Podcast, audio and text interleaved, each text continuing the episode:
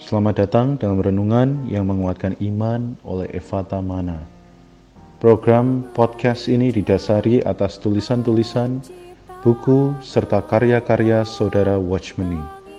Selama masa pelayanannya, Tuhan memakai saudara Watchmeni untuk menyingkapkan banyak terang wahyu di dalam Alkitab, baik itu mengenai jalan salib, Kristus sebagai hayat, serta kesatuan tubuh Kristus. Khususnya di masa pandemi wabah virus hari ini, kami hadir untuk menyediakan karya-karya hambanya yang sekiranya dapat menguatkan iman saudari serta Bapak Ibu sekalian terhadap Tuhan Yesus Kristus. Anda dapat menghubungi nomor hotline Evata Mana pada nomor 0851 5677 2397. Sekali lagi, nomor hotline Evata Mana adalah 0851 5677 2397.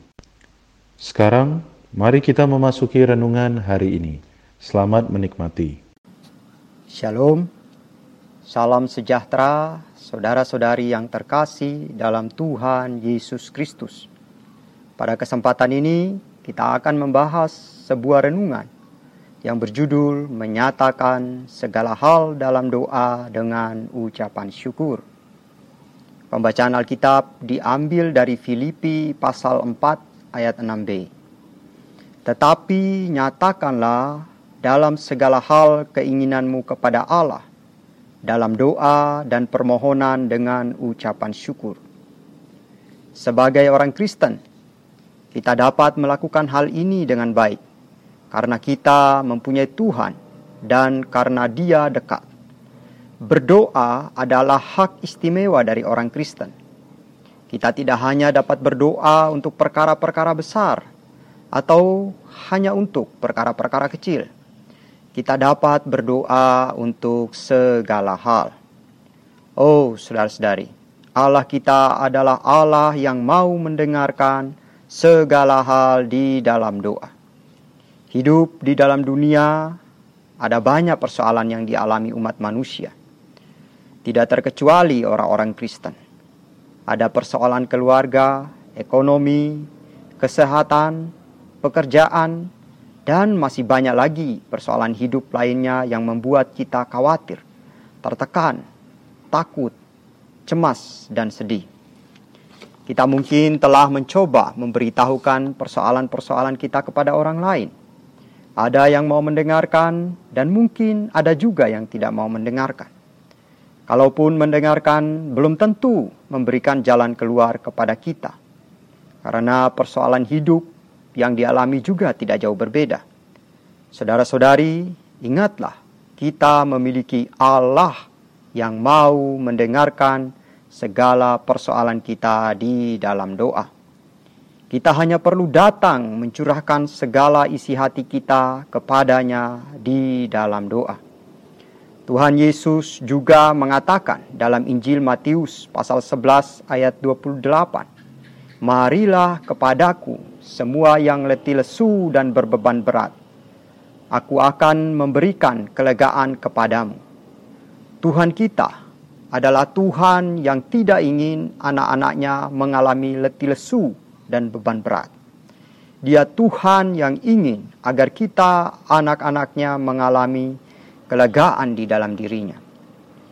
Kewajiban kita hanya satu, yaitu datang kepadanya di dalam doa. Dan Tuhan Yesus akan memberikan kelegaan kepada kita untuk melampaui segala situasi yang kita alami. Kita tidak perlu merangkai kata-kata yang indah. Datang saja kepadanya beritahukanlah situasi kita apa adanya. Kita tidak perlu khawatir karena kita dapat mempercayakan segala sesuatu kepada Allah melalui doa. Doa itu jalan keluarnya. Allah itulah jalan keluar kita. Kita dapat berdoa kapan saja dan di mana saja. Entah kita sedang menyetir kendaraan, mencuci, memasak, ataupun aktivitas-aktivitas lain yang kita kerjakan. Kita bisa berdoa memberitahukan kepada Allah. Tidak perlu harus masuk ke dalam kamar dulu baru berdoa. di mana pun dan kapan pun kita dapat berdoa. Rasul Paulus menulis surat kepada kaum beriman di Filipi, tidak sedang dalam situasi dan lingkungan yang menyenangkan, melainkan berada di dalam penjara di Roma. Kita tahu bahwa penjara bukanlah tempat yang menyenangkan, pasti adalah tempat yang menyengsarakan dan membatasi seseorang. Namun, Rasul Paulus telah belajar datang kepada Tuhan melalui doa, sehingga dalam penjara dia dikuatkan. Bahkan dia dapat menuliskan surat kepada kaum beriman di Filipi. Di dalam Filipi pasal 4 ayat 4 dikatakan, Bersukacitalah senantiasa di dalam Tuhan. Sekali lagi kukatakan bersukacitalah. Bagaimana Paulus bisa menulis perkataan dorongan bersukacitalah senantiasa? Pasti dia adalah orang yang bersukacita. Bagaimana dia dapat bersukacita? Pasti dia adalah seorang yang mengatakan segala hal kepada Tuhan di dalam doa.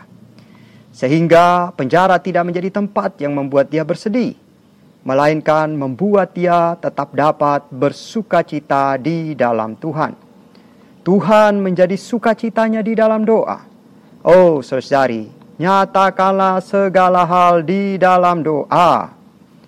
Selain doa, ada hal yang sangat penting yang perlu menjadi perhatian kita. Alkitab tidak hanya menyebutkan doa dan permohonan, tetapi juga ucapan syukur. Kita harus ingat bahwa segala sesuatu yang menimpa kita, kita terima dari tangan-tangan yang berlubang oleh paku. Semua telah diatur oleh Tuhan yang telah mati bagi kita. Berdoa adalah menerima sesuatu dari Allah sedang ucapan syukur adalah mempersembahkan ucapan syukur kepadanya. Dalam hal apa kita harus bersyukur kepada Tuhan? Dalam segala hal. Bukan hanya pada waktu senang kita bersyukur kepada Tuhan, tetapi juga pada waktu susah dan sengsara.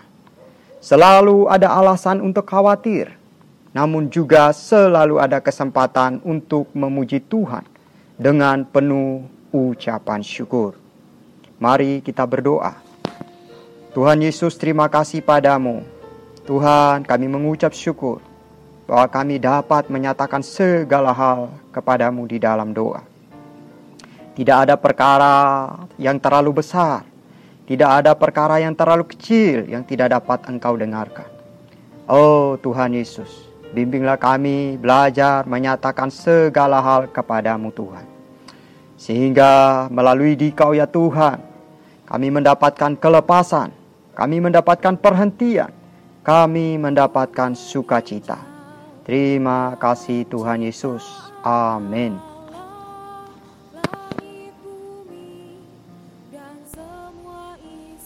Puji Tuhan, kiranya podcast Renungan Evata Mana ini dapat menguatkan dan menghibur saudara-saudari Bapak Ibu sekalian di tengah situasi yang sangat sulit hari ini. Besok kami akan hadir kembali untuk bersama dengan Anda merenungkan firman Tuhan serta berdoa. Tuhan Yesus memberkati.